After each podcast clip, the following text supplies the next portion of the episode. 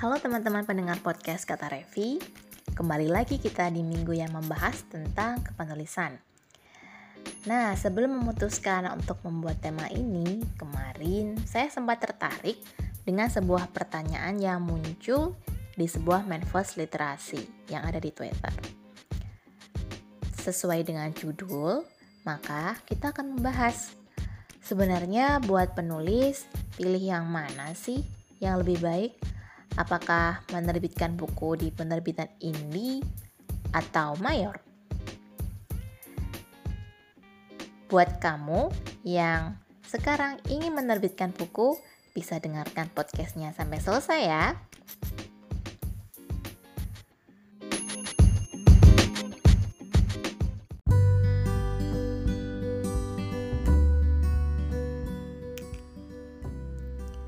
Sekarang kita akan membahas mengenai penerbitan indie dan mayor.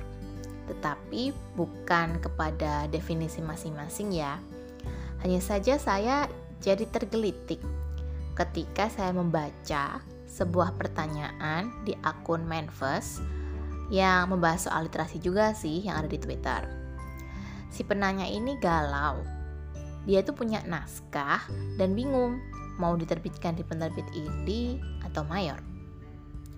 Sementara jika di indie, dia berpikir bahwa royaltinya pasti bisa lebih besar dari penerbit mayor. Tetapi, jika bisa masuk penerbit mayor, pastinya personal branding sebagai penulis akan lebih tertongkrak naik. Ketika saya membaca pertanyaan tersebut, saya jadi ingat sama cerita pengalaman pribadi sendiri waktu mulai menyeriusi dunia menulis sekitar di tahun 2013.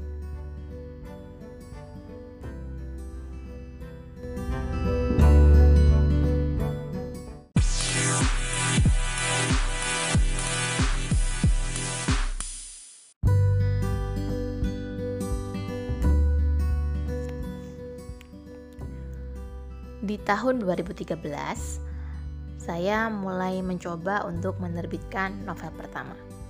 Dan jangan salah, buku saya yang pertama itu diterbitkan oleh penerbit indie.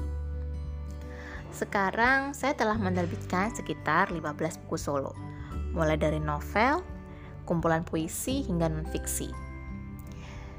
Di antara buku itu, saya memilih dua sistem. Ada yang diterbitkan secara indie dan ada juga dua judul buku yang terbit mayor di jalur digital sih masihan.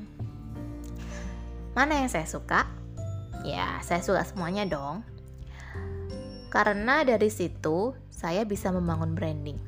Mau terbit di penerbitan indie sekalipun, saya juga bisa menjaring pembaca baru. Sebagai penulis, kita bisa menaikkan pamor kita dan juga karya kita supaya lebih dikenal lewat berbagai media sosial kok. Sekarang kita masuk ke perbedaan mendasar ya dari penerbit indie dan mayor. Mungkin bagi kamu yang penulis pemula masih bingung apa sih maksudnya penerbit indie sama mayor? Saya jelaskan secara singkat aja ya. Sebelum kita masuk ke bagian yang paling penting, kita pahami dulu nih perbedaan penting dari keduanya. Penerbit indie itu menerima semua jenis naskah tanpa seleksi dan tetap ditangani editor serta dibuatkan cover hingga uh, layoutnya juga ditata oleh layouter yang khusus. Hanya saja ini yang perlu penulis pahami. Karena ini sistemnya indie, otomatis penulis harus membayar biaya proses penerbitan awalnya. Jadi misalnya nih uh, ada penerbit yang mematok harga 500.000. Di harga 500.000 itu nantinya penulis sama dengan uh, membayar biaya edit, biaya pembuatan desain cover hingga layout. Harganya pun bervariasi, mulai dari kisar ratusan ribu hingga jutaan, tergantung masing-masing penerbit indinya. Dan ini juga tidak bisa kita jadikan patokan tidak selalu yang terkesannya harganya murah tidak berkualitas. Yang perlu kita ketahui, kita perlu melihat bagaimana track record dari si penerbit indie ini sendiri. Coba deh mungkin kamu uh, iseng-iseng membeli salah satu bukunya. Sebagai contoh bagaimana sih model kertasnya, bagaimanakah desainnya. Nanti akan bisa terlihat uh, cara promosinya juga di media sosial dan lain-lain. Supaya kita bisa tahu apakah penerbit indie ini amanah dan juga bisa memberikan kepuasan produk yang bagus buat kita sebagai penulis. Selain itu, penerbit indie ini royaltinya biasanya lebih tinggi daripada yang diberikan oleh penerbit mayor. Mulai dari kisaran 15% hingga ke atas, tergantung dari kesepakatan. Penjualannya biasanya fokus pada media sosial, mulai dari website penerbit indinya, marketplace, atau media sosial, misalnya di Instagram. Dan sistem cetak bukunya juga pre-order ya. Jadi pesan dulu baru nanti dibuatkan uh, buku cetaknya sesuai dengan jumlah pemesan. Sekarang kita masuk ke penerbit mayor. Mungkin teman-teman sudah banyak yang tahu ya karena Ciri-cirinya penerbit mayor itu biasanya masuk ke toko buku. Penerbit mayor punya jaringan distribusi yang lebih besar, ada akses ke toko buku, bahkan sekarang penerbit-penerbit mayor membuat website dan aplikasi menulis sendiri yang menyaingi Wattpad ya. Contohnya Rakata, lalu ada gwp.id yang punya Gramedia Writing Project. Jadi eh, sekarang karena musimnya platform, mulai dilirik nih uh, aplikasi dan juga sistem menulis daring. Royalti yang umumnya sih 10%, serta akan diberikan sekitar 6 bulan sekali berikut dengan laporannya. Penulis tidak perlu membayar biaya proses cetaknya, jadi mulai editing, cover, lalu proses layout semuanya gratis. Tetapi karena memang distribusinya besar dan punya nama yang besar, proses seleksinya jadi jauh lebih ketat. Bisa aja nih tulisan kamu baru bisa mendapatkan menerima penolakan atau penerimaan naskah setelah satu tahun lebih. Jadi tergantung dari antrean naskah juga, karena satu hari bisa jadi ada sekitar 100 naskah yang masuk. Maka perlu juga nih kita bersabar ketika menunggu dari naskah kita itu mendapatkan review dari dari kurator atau editor. Sekarang juga setelah masa pandemi masih berlangsung dan perkembangan buku cetak juga sedikit menurun, penerbit mayor pun juga sudah membuka lini digital. Uh, agak belibet sorry ya. Jadi uh, seperti kalau kamu yang sekarang sudah langganan Gramedia Digital, itu adalah salah satu cara supaya kita bisa beli buku dengan harga yang lebih murah. Selain itu, dengan adanya aplikasi khusus seperti Gramedia Digital atau perpustakaan digital seperti iPusnas dan Ijak, kita jadi e, bisa mengurangi adanya proses penyebaran buku bacakan dan juga e-book bacakan. Harga e-book pastinya jauh lebih murah dari buku cetak.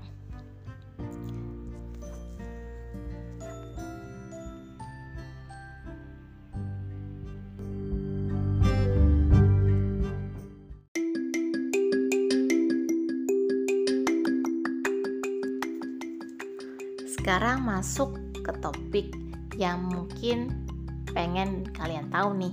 Kira-kira mana yang akan saya pilih? Di penerbit indie atau mayor?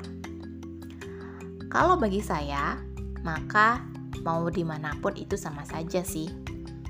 Saya memulai debut di penerbit indie, yaitu AG Litra.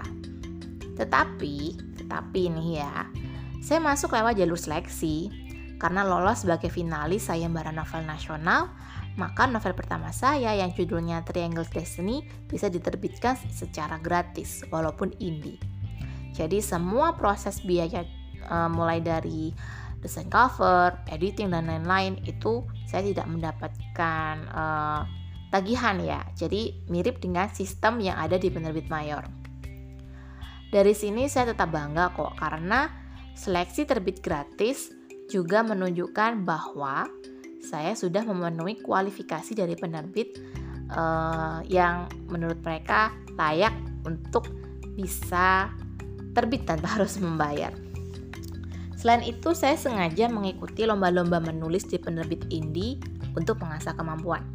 Kalau lolos nih ya, uh, pastinya yang pertama, kalau misalnya sifatnya antologi atau tulis nulis rame-rame di satu buku yang sama, maka saya juga sudah punya buku kok walaupun antologi.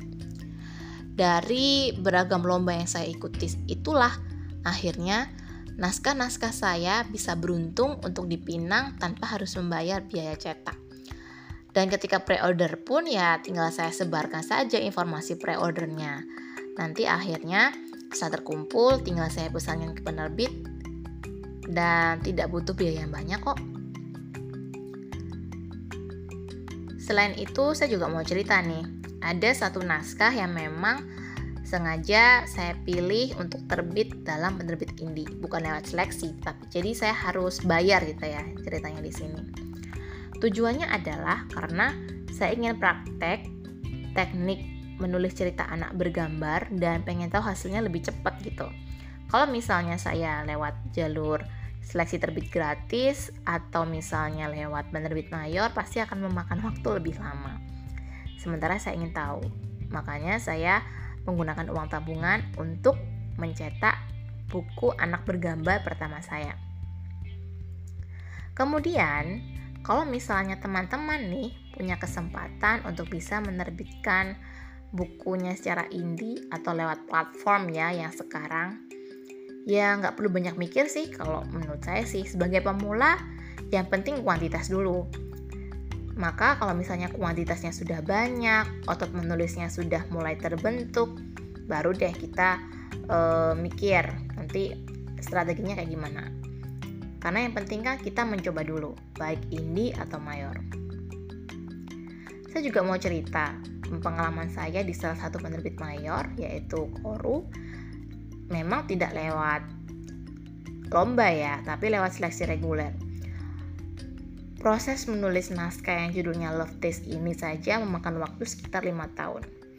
Karena butuh proses pengerjaan, penyempurnaan ide, dan lain-lain. Nah, tahu nggak kalau naskah saya itu saya masukkan uh, ke penerbit haru waktu itu hingga akhirnya bisa diterima di Koru itu butuh waktu 2 tahun untuk tahu jawabannya. Karena sempat putus asa dan merasa oh mungkin karena naskah saya belum cocok hmm, sempat mau saya tarik dan mau saya terbitkan di penerbit indie. Alhamdulillahnya ternyata Love Taste ini layak untuk diterbitkan di penerbit Koru. Selain itu, kalau misalnya kalian mau tantangan nih, uh, tetapi kalian ingin mencoba mulai dari penerbit indie, cobalah cari penerbit indie yang membuka seleksi terbit gratis. Dan lihat-lihat juga, jangan lupa lihat juga bagaimana branding dari si penerbit indie ini. Apakah dia kredibel dan apakah dia juga punya cara yang bagus saat untuk membantu kita untuk promosi. Nah, selain itu, misalnya kalian berpikir, wah kalau misalnya masuk penerbit mayor enak nih aku nggak perlu promosi sekenceng kalau aku nerbitin di indie Nggak sama sekali. Sekarang semua penulis, baik indie atau mayor, itu harus sama-sama bekerja keras untuk mempromosikan karyanya. Karena apa? Kalau misalnya kita punya karya, lalu kita ya udah pasrah aja gitu, tidak mau memperkenalkan apa yang sudah kita tulis dengan sepenuh hati yang sudah kita perbaiki dari segala sisi. Itu sama dengan kita tidak terlalu menyayangi karya yang kita buat kan? Nah, makanya supaya karya kita lebih dikenal dan sekaligus juga supaya personal branding kita itu lebih menancap di uh, mungkin kawan-kawan kita di media sosial atau yang lainnya, maka promosi buku yang kita buat itu penting. Selain, uh, selain itu, saya peduli dengan kuantitas kalau sebagai seorang pemula. Belajar tentang kualitas dan teknik menulis itu wajib tetapi kalau kita hanya menunggu, menunggu dan tidak mau mencoba untuk menerbitkan buku atau karya, ya apa yang mau kita perbaiki? Kita hanya bisa memperbaiki sesuatu termasuk buku atau tulisan kita yang ada di luar sana kalau ada yang sudah dipublish. Kalau tulisan itu masih ngendon di dalam komputer atau laptop, ya sama aja bohong kan? Nggak akan ada yang tahu kekurangan kita. Kita jadi tidak mau uh, mengambil resiko supaya tahu di mana letak kesalahan kita. Kesimpulannya, mau kalian mau nerbitin indie dulu atau lewat mayor, itu semua kembali lagi ke kalian. Tidak perlu meremehkan satu sama lain. Karena semua sistem itu sama bagusnya. Kalian kalau mau nyoba penerbit indie ya kepoin dulu dong penerbitnya seperti apa. Bisa tanya-tanya ke penulis yang pernah nerbitin di situ karena biasanya nama penulis kan tertera. Kita bisa mencari nih mungkin dari Instagram atau medsos misalnya. Atau tanyain lebih detail sama admin penerbit indinya. Lebih baik kita menerbitkan buku lalu diberitahu kekurangannya apa daripada takut menerbitkan hingga menyesal karena waktu terus berjalan. Oke, sekian podcast hari ini. Saya harap teman-teman bisa lebih terbuka pikirannya dan tidak perlu galau-galau lagi kalau mau menerbitkan buku. Sekarang menerbitkan buku tidak sesulit dulu. Dan perlu diingat, kalau misalnya menerbitin di penerbit mayor, ya harus punya stok sabar. Sambil menunggu karya kita di-review, maka kita harus menulis karya yang baru. Lebih bagus kalau menerbitkan buku lalu menemukan ketidaksempurnaan daripada hanya sekedar menjadi angan-angan di kepala sampai tidak pernah berani melangkah maju. Sampai jumpa di podcast kata Revi berikutnya.